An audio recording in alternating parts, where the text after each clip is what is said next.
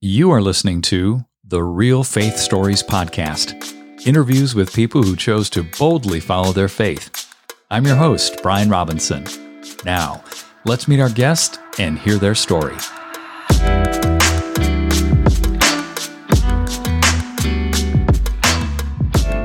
Well, Josh and Ashley, it is wonderful to have you on Real Faith Stories. Welcome. Thank you so much. We're happy to be here. So excited to be here. I understand you had an amazing encounter with the Lord about five years ago, and He asked you to move to Costa Rica, which was, as you indicated, way out of your comfort zone at the time. And I will definitely want to chat about that in a few minutes. But first, please share a little bit about your backstory and how you two met and about your family. Absolutely. Ashley, I'll, I'll start off and then you can remind me of all the things I forget because uh, that will happen.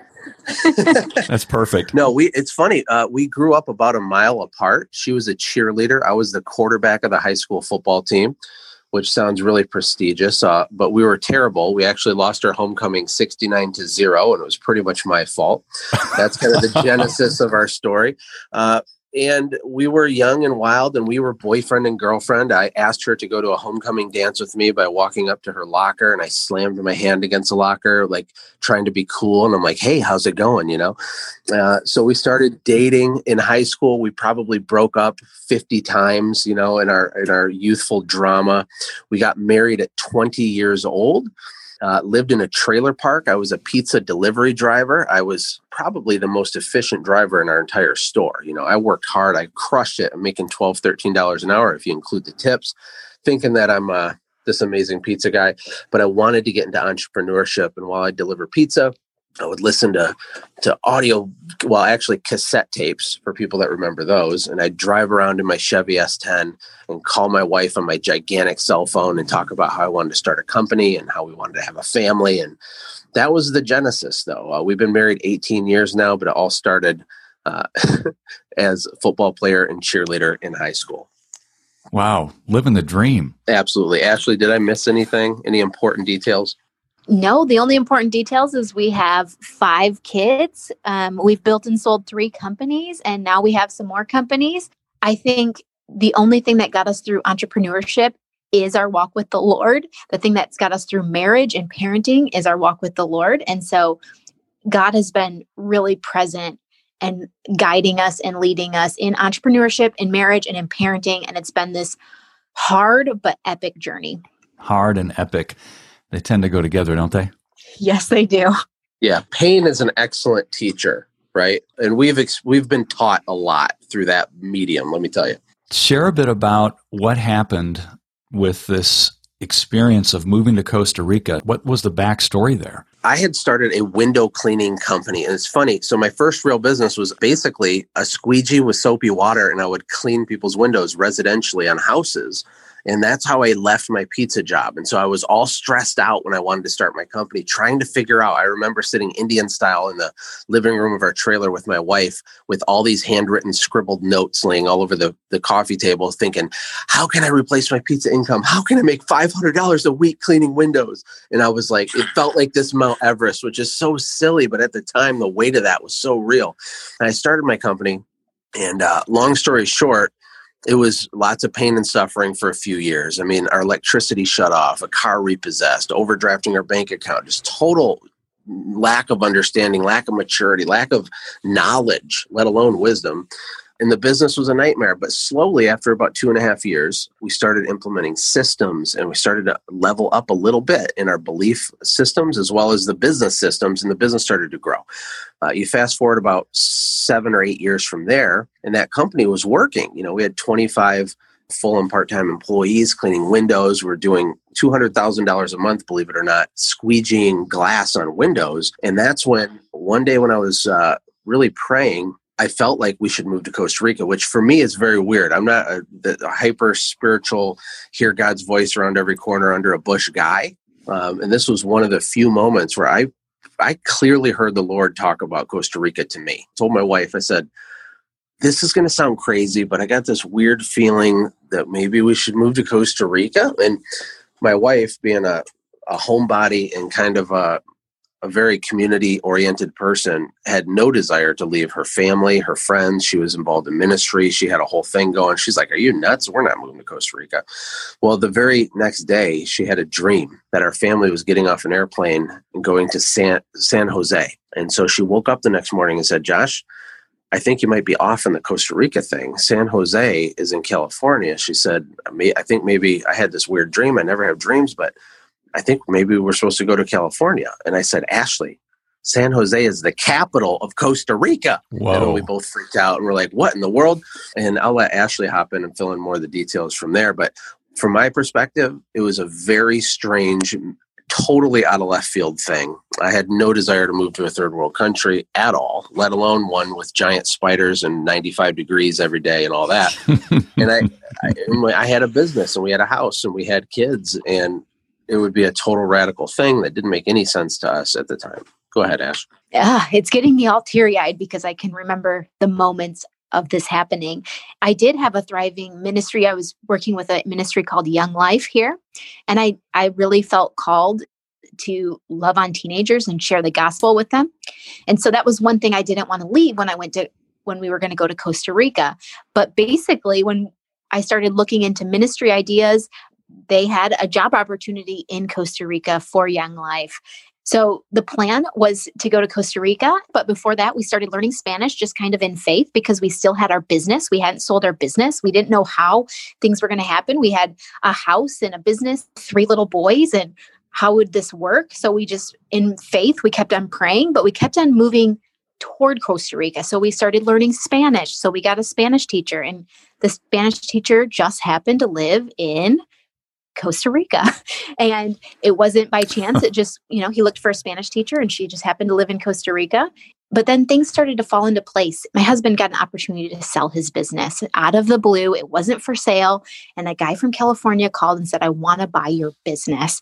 And we were like, yep, this is it. So we went and visited Costa Rica with our kids and found out there that we were pregnant with our daughter. And so our daughter was actually ended up being born at, we visited and then later when we moved, our daughter was born in Costa Rica. So we actually have a Costa Rican citizen that lives in our household in the United States now. She's a dual citizen. But that was a really hard time, but a really exciting time because we knew that God was with us. When you got this thought to move to Costa Rica, Josh, and then Ashley, you get this dream. Was it the next night, right? Yes, it was the next night. And I was, it was like so vivid that you knew it was, was from the Lord. It wasn't like just a bad pizza dream. It was like, it was very clear. Um, it felt like it just really felt inspired. And I thought I was going to San Jose, California. I just didn't know that San Jose was the capital of Costa Rica. Did you reach out to anybody to confirm what you were sensing? Did you have people around you that you were talking with about this? How did you process this? From my perspective, it was it was hard to process it because I can tell you in our circle of friends, at least at that time, we were the biggest dreamers slash thinkers around, right? People thought we were crazy. My own mother, who whom I love and who is amazing, she wouldn't talk to me for a week when I started my uh, my cleaning company because she thought, you know, that's what homeless people do is clean windows, right? So they were terrified. They didn't want us to leave. They thought it was nuts. So if if anything, people were trying to talk us out of it. But we know that we're called to do something bigger, and for whatever reason, both of us have a fire to just do hard things, to think bigger. And so I guess part of us was open to the idea of, of doing some adventure, but we certainly were not seeking this out at all. Uh, we wanted to build companies and do ministry and create cool things and inspire people and coach and lead. And we had like general ideas, but Costa Rica wasn't on that list. So we didn't, we did not have someone to say, can we get confirmation? Other than I would say my wife's parents, who are strong believers as well, and they were very supportive through the whole whole process as well.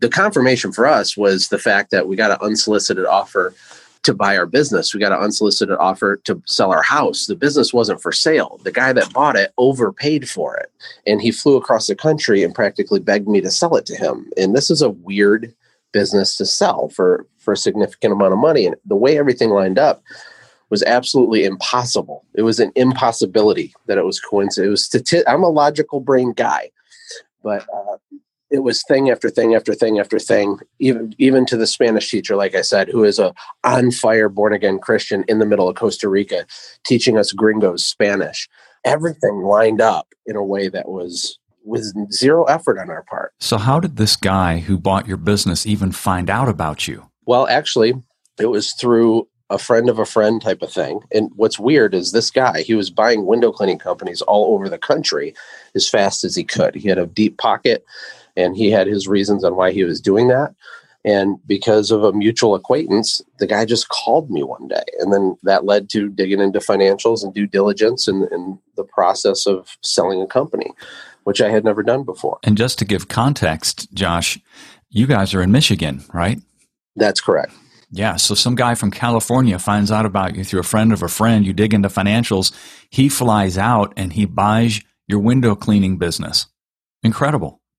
not only that, but he invested six figures into the next company that I was starting, which was another miracle. Wow. So, you know, there's lots of details and nuance, and I don't want to necessarily get in the weeds on that unless you want to, but the way that this played out was absolutely and completely remarkable. I will tell you another prophetic thing that happened. A couple years before all of this happened, you know, I lovingly refer to people who maybe operate in the prophetic or are, really dialed in with the relationship with the Lord. I lovingly refer to people like that as bug eaters. it's it's like you know how those Christians that are so weird, it's almost awkward to hang out with them or go in public with them because they're going to start like laying hands on every stranger, and you're like, Yeah. oh my gosh, like I, I'm not built like you. Well, there's a bug eater that went to our, our church in Michigan, and I didn't really know him. Well, this guy, one day I'm driving one of my work trucks down the road, and he's hanging out the window of his truck, pointing for me to pull over. And I don't really know. I pull over. He gets out, he lays hands on my work truck, prays over it, and he says, The Lord told me to tell you that He's going to bless you. Your businesses are going to explode. And he said all these amazing, great things. And I'm sitting there like, Thanks. Like, that's amazing. But I'm it was weird. Yeah, he's just one of those bug eater guys. You know, like in the Old Testament, the prophet would walk to town and everyone would run away screaming because they're like, oh no, the crazy guy's here. That's what it felt like to me. And then not very long after that, this series of events started to unfold. what I'm fascinated by is the fact that the gentleman who bought your window cleaning business also made an investment in the new business you were going to start in Costa Rica. What was that business? Well, the new business was actually launched, and so it wasn't started in Costa Rica. It was a software company, which I still own to this day. Um, it does millions in revenue. We have a CEO. I don't work in that business day to day anymore now, but at the time, it was an idea on a napkin. And the software business is a much more complex beast than a than a home service company. Uh, I didn't know what I was doing, but we needed a lot more capital to launch that business, and this guy ended up providing a lot of that capital to launch that entire company. And if you knew me, a guy who went to community college for five minutes, right? An ambitious entrepreneur, but with no credentials, no Harvard MBA, no anything. For me, in, in a window cleaning business, which is the least prestigious type of business I can think of offhand, for that to happen, for a sophisticated investor who's using private equity money to not only buy my company, but to invest in this harebrained software idea that I had the, the improbability of that is outrageous. hmm But looking backwards, it was step by step, piece by piece, just order of events. Now, the next part of the story, which I think the listeners will love to hear, my wife would love to tell, is the fact that when we got to Costa Rica, absolutely nothing we thought was going to happen happened. The reason we thought we were there made it it didn't manifest. It made no sense. It caused massive confusion because when we got down there, it felt like uh, just a whole lot of pain and suffering and getting beat up for for almost two years. And when we ended up coming back to Michigan, it was like, what in the heck was that all about? You know, like everything lined up. We're supposed to go, and we had these ideas, these assumptions on why, and it turned out to be totally different. What happened in Costa Rica? I'll, I'll let Ashley kind of explain maybe what we thought was going to happen versus what happened, what it felt like at the time, but then how now we can see that it lined up like a glove. It was perfect. Oh my goodness, I would love to tell this story. I hope I don't cry. I'm sorry. I'm I am a crier, but I don't usually cry on podcasts, but this is really getting me in the feels, just so you know. I guess we should also say that one thing that we had been praying for a long time is that we would become a spectacle. Now, I will have to tell you with a pre warning before you pray about a spectacle, we should have been a little bit more specific because being a spectacle can be very painful at times. Um, it doesn't always have good things, it also has hard things. So we moved to Costa Rica. We thought, you know, we were going to move there. He's still going to work on this business and I'm going to start a ministry and we're just going to flourish in the jungle. I think that's what we imagined. It was all going to be easy because God called us there. So it's going to be easy. And that is further from the truth. I ended up having a baby in Costa Rica, and it was actually a very traumatic experience. Um, not, it was just because it was a hard delivery, which then spiraled me into postpartum depression. We had gotten a dog because that was something we had promised for our kids, and our dog had died. We were the the next day, we were the first people to triage a drunk driving accident and trying to process all of that with a newborn baby in a foreign country. And everybody is speaking Spanish, and my Spanish isn't like that great. They're pulling bodies out of a rolled over um, it was actually an ambulance. It was a Red Cross vehicle, and they're pulling bodies out of it. And I'm just scared mm. for my life. And mm-hmm. you know, postpartum depression can sometimes make that manifest even more. And um, it was really painful. It was a really painful and dark time for me, which puts a lot of hardship on your children and your husband. Mm-hmm. Um, but they handled it with such grace. Um, but I was really, I was felt like I was drowning in Costa Rica, like I was treading water and not making it. But I always say my husband went on a rescue mission, just kind of like how Jesus goes on a rescue mission, and he did everything possible to help systemize my postpartum depression and get us back to where we were. But with all of the hardship that we went through in Costa Rica. We got robbed, our minibus got stolen. Like it, you know, the list goes on and on of the the really bad things. Our son almost died by a coconut, like because coconuts actually kill a lot of people, which is a really weird thing. But like, you know, just all these fears I had, poisonous snakes. I killed scorpions every day. I killed tarantulas. I we had chikungunya and dengue, and we had all these weird illnesses and all mm. of these things. But we came out of it so much stronger. In the midst of my darkest hours, the Lord was with me. Also, the absolute fruit that came out of that season, my husband started a podcast. He started another company. We moved to a new place that we love and we've had events and we've just had so many blessings come out of our time in Costa Rica, even though it was literally the hardest time of my life. I'm a stronger person. My husband's a stronger person our family's stronger we're more well knitted together we trust the lord more. Like there's so many blessings that came out of that. During all of these trials that you were hearing the lord speak to each of you what was he saying as you cried out to him? For me it was uh, obedience.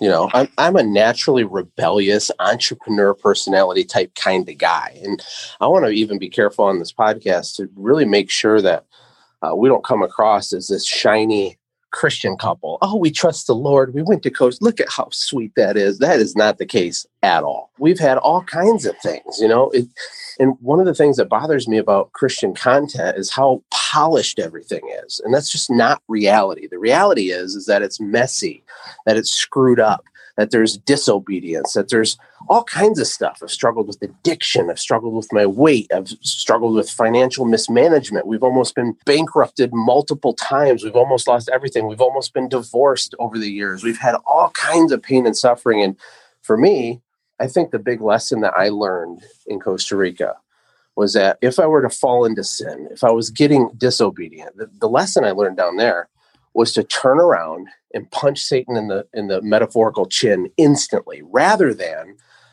feel so bad about myself and say, "Oh, I'm such a naughty boy. Look how bad I am." It was more about fighting. It was about offense instead of playing defense all the time. Hmm. It was this beautiful, imperfect, messy, totally screwed up version of o- obedience to the best that I could at the time. And that was a breakthrough for me because I was raised with this understanding that God had a big stick. And when I'd say a naughty word, he'd hit me on the head with the stick. And if I'd look at pornography, he'd hit me on the head with the stick. And if I get drunk, he'd hit me on the head with the stick, right? Mm-hmm. When the truth is, is that biblical masculinity is aggressive and messy and dirty and imperfect. And the blood of Christ, the whole point of it is to account for that. It doesn't justify sin, right? Mm-hmm. But so as we're going through all this stuff, I started to have a better theological understanding and walk personal walk with the Lord, realizing that God looked at me like I looked at my son Maverick. God looked at me like I looked at my son Tucker and Sawyer that when they when they screw up, you kind of rub some dirt in it and give them a noogie and say, "Knock it off. Do it this way next time." Pain's an excellent teacher, right? Yeah. so that was kind of my takeaway of it. If anything, I got more confident, more aggressive on the business side because I was always so scared that I would be a, a naughty boy and God would be mad at me, or I had to uphold some sort of image like some book cover at Walmart or some Joel Osteen book that, oh, you know, I just gotta take it to the Lord and all that. And that just wasn't my experience. And I, I, hope that that resonates with somebody listening to this. Well, it resonates with me. I appreciate that. What I would like to know is you said you learned obedience and to instantly turn and hit Satan on the chin, so to speak. What was it you did? How did you do that? Instantaneous, non emotional based, immediate repentance while you're in the pit of the thing that you're doing. So rather than you fall and then you hide for a week or two, and then you gradually read your Bible again and say, Well, Lord, please forgive me. Rather than that passive, limp, pathetic, really, way of doing it, which doesn't make sense, I took more of a what I would envision a King David approach, right? Mm-hmm. King David was a screwed up man's man who loved the Lord. I mean, he danced to the Lord until his clothes fell off, but he also did a whole bunch of horrible things. He did horrible things and he loved the Lord. And how do you reconcile that? And one doesn't justify the other, but I don't know if that makes sense. But I don't envision if I was sitting around with King David and we are hanging out in modern times, and some of my buddies and my entrepreneur friends were hanging out, I, I really don't think that King David would sit there and talk about his feelings for three hours and cry on my shoulder. I just don't think that. Part of me almost envisions him as like having a cigar and talking about how great God is and talking about all the conquests and the, and the mistakes he made and coaching and leading. And, and I know that'll offend some people, but for me, in a practical sense, when I would sin, I would say, that's unacceptable. I repent. That's what turning around and punch Satan in the mouth is. Mm. He's not going to double dip and me falling. Double right. dipping meaning I fall, plus I feel like crap, and I'm useless to my family and to the to the kingdom mm-hmm. for a month because yeah. I did something stupid. So you shook off the shame and just moved on. Exactly. Yeah. So Ashley, during the same time, how is the Lord speaking to you? What are you hearing, even in the midst of all that you're going through? Well, it's interesting that he says that he hit Satan in the mouth. You know, I had a different experience in Costa Rica, and I literally think that before Costa Rica, I had everything planned out. I was, it was very American Christianity, you know, squeaky clean, but we got down and dirty in Costa Rica in like, we got really real with the Lord. And I would say that mine was a little bit different where I just had to trust him um, it was trust. I don't know if I trusted God as much as I I do now because of Costa Rica. And it wasn't like I had this great six month plan, what I was going to do. I originally went down there with a huge plan of what I wanted to do, but it was mm-hmm. more of a daily bread. Like I survived today. Thank you, Jesus, kind of, kind of a mentality and how he was there in my darkest moments. But it was more of a day by day, moment by moment. I need you. It was not cute. It was a lot of crying, even a lot of anger. And if you knew me, I'm not a very angry person. I'm very, uh, and I think it also gave me empathy and compassion for people who battle depression on a daily basis because I had never, I don't even know before postpartum depression if I even had a down day compared to what that was. It was really dark. I want to say that God was like this bright light and shining me through, but it wasn't. It was like a little teeny pinhole of light where I just kind of grabbed onto that and had to trust just moment by moment. It was not cute. I said a lot of cuss words. I always say Costa Rica made me cuss because I wasn't a cusser before, but like God was there with me in that moment and literally got me through. Yeah. It was not cute for my husband. My husband is literally the hero in this. Well, Jesus is the hero, but Jesus was the glue, but he was putting all the pieces together. Yeah. I love that you both are sharing real life this is what I believe all of us walk through, but we're not necessarily willing to be authentic and vulnerable and share this kind of stuff. This is real. And I appreciate you sharing it. What was the impetus for moving back to the States from Costa Rica? It was me. it was me. I, I was still falling apart. I was getting better and having days that were better. Like at first, it was every day was bad, and then it was every other day was bad, and then every three days and every week. And, you know, at one point, I wrote my husband a note and I had told him that I basically was going to abandon my family mm. because I thought they were better off without me. And, um, yeah, I thought they were better off without me. And he was like, oh no, we've got this. We're going to fix this. We came on vacation back to the States and it was like coming up for air.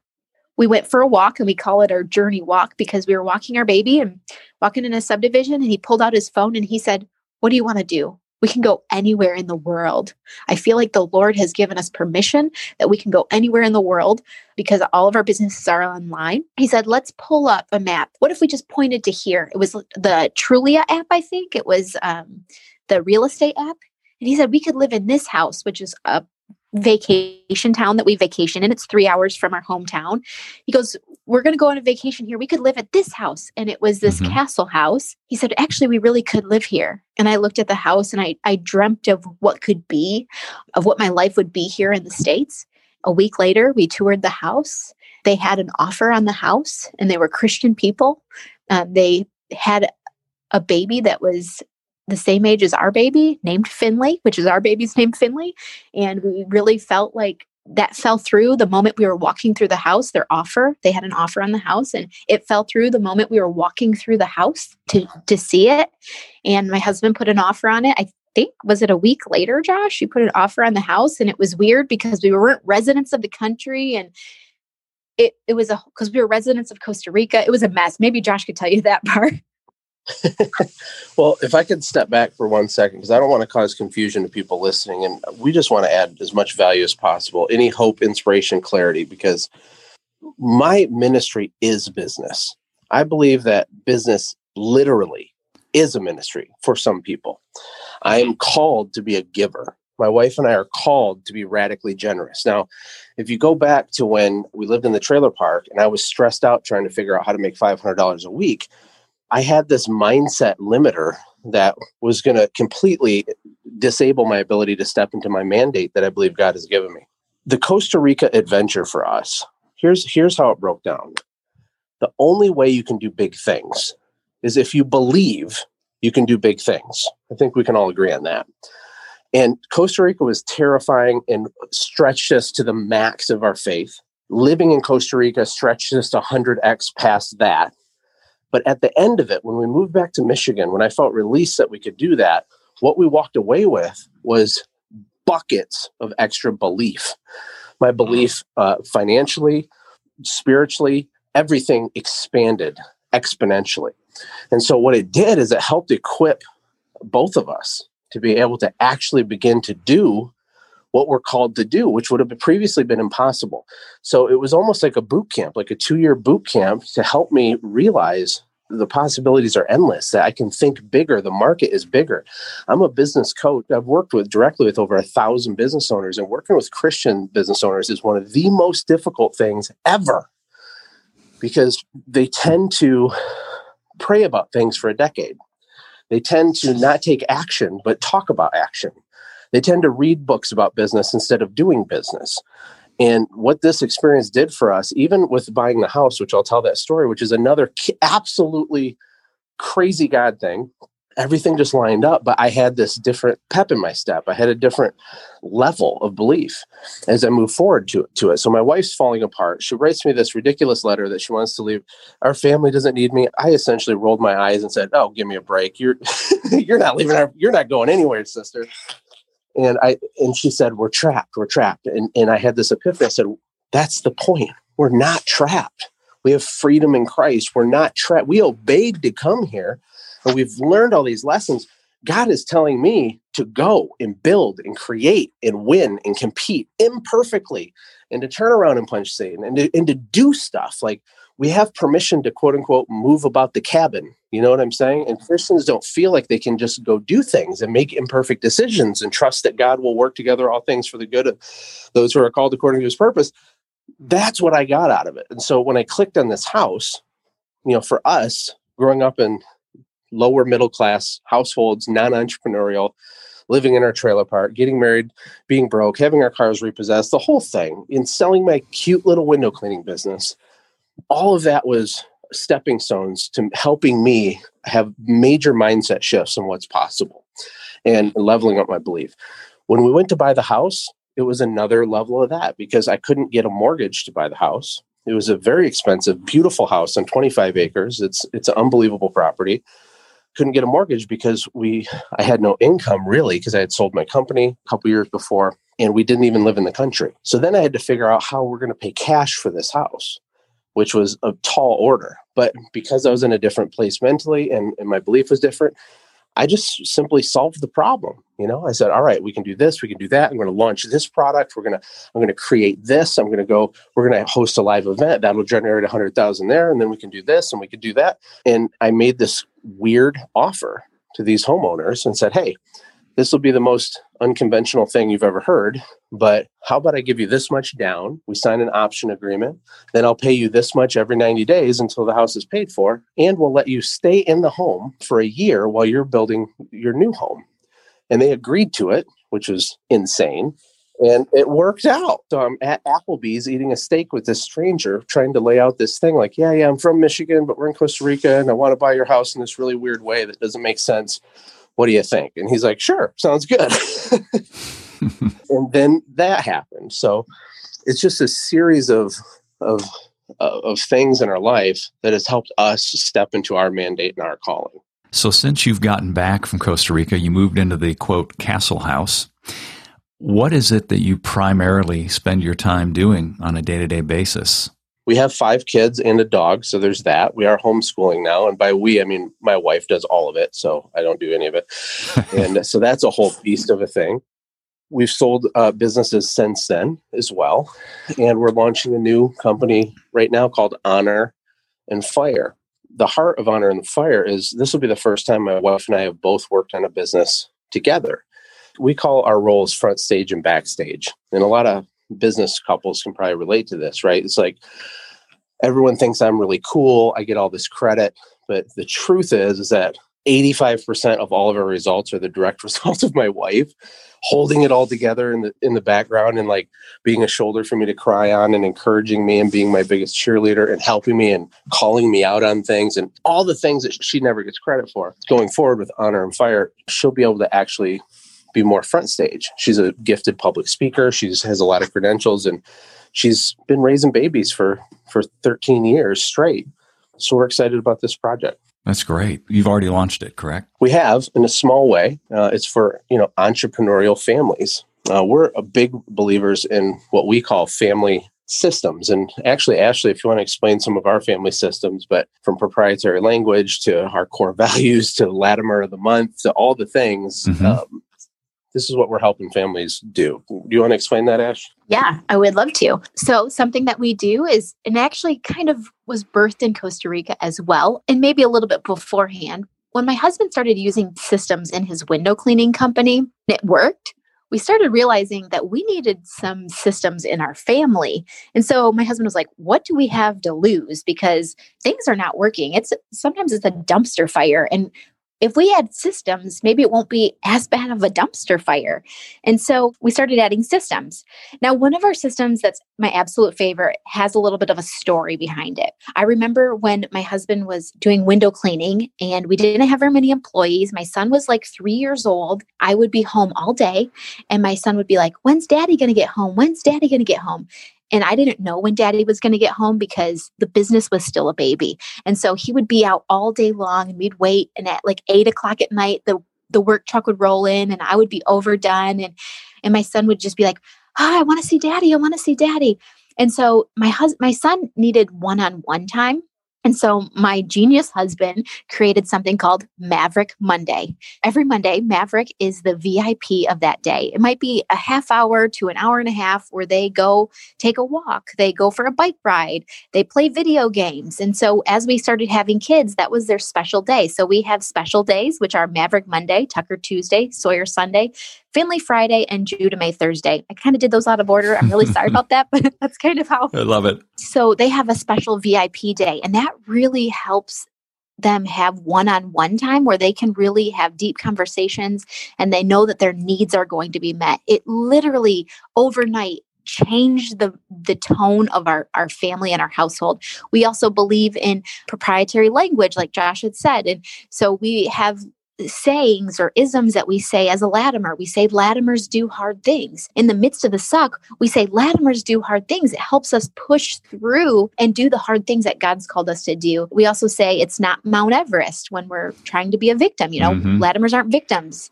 So we say different code words. We have a Latimer of the month. We have four core values and the four core values of what it means to be a Latimer every month we vote on Latimer of the month. We have one of those cheesy plaques that they have at like fast food joints that say like employee of the month. We have one of those and we put our kid's picture in it, whoever the Latimer of the month is. It's got little nameplates. We celebrate who is representing, not who's perfect, but who is acting upon trying to be a better leader and work ethic and faith and and doing all of our core values that we've that we've established as Latimers. We also have our own swag with our own family logo. Our woodshed even has our family logo because when our kids look back, we want them to know what it means to be a Latimer.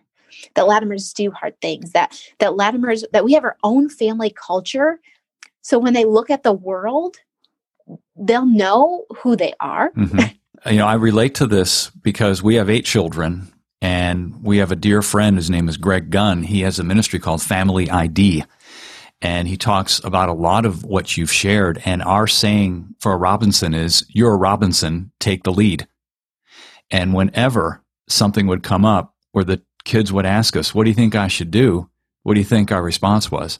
Yeah, you're Robinson, take, take the, the lead. lead. Let's go. And it has really made an impact on them. I could spend hours chatting with both of you, and I think inviting you back again would be awesome if you're open to that. What I'd love to do is a couple things before we finish today. Number one is I'd like you both to share with me what is the biggest block that you see in your coaching of Christian business owners, Christian people, that's keeping them from fulfilling what they think God has put in their heart to do? I'm rip roaring. Ash, if you got something, go first because I'm biting at the bit for this one. I bet. I don't know what he's going to say, but I would say fear is a huge one. And I would say not knowing who they are, especially as an entrepreneur spouse, really having an identity crisis. So it's more about them than about their business. It's more about them than about their family dynamics. It's more about them than their relationship with God. Like or who they are. They don't know who they are and they're scared. That's what I would say. Okay. I would certainly agree with that. I think one of the core causes, uh, specifically of entrepreneurs, just taking massive amounts of inaction and letting their life just fade away, is people have all kinds of weird, screwed up ideas of money. Money's the root of all evil, right? Versus the love of money is the root of all evil this isn't about money, but if you're called to be an entrepreneur or if you're called to be a giver, generosity is a spiritual gift. You can't be much of a giver if you don't have resources. So, what happens is they sit around praying for a decade that they get more resources when what really needs to happen is they need to learn how to be more resourceful.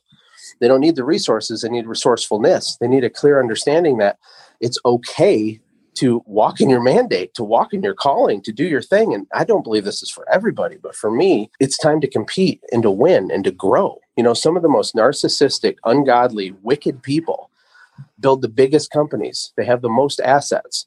They have the most resources because they go take what they want. The marketplace, the free market, is a pretty simple system. You add value and compete in the free market. And I think Christians think that they get all these special brownie points because they read their Bible for 10 minutes in the morning and somehow magically it's going to create a better company culture and they're going to understand their profit and loss and they're going to know what EBITDA means. And it's not going to happen, right? So, not that God doesn't intervene and do miracles, but on a general basis, Christians need to stop making excuses. They need to take responsibility for their calling. They need to be proud that they get to participate in the work that God's going to do regardless of them. It's our honor to participate in what God's going to do anyway.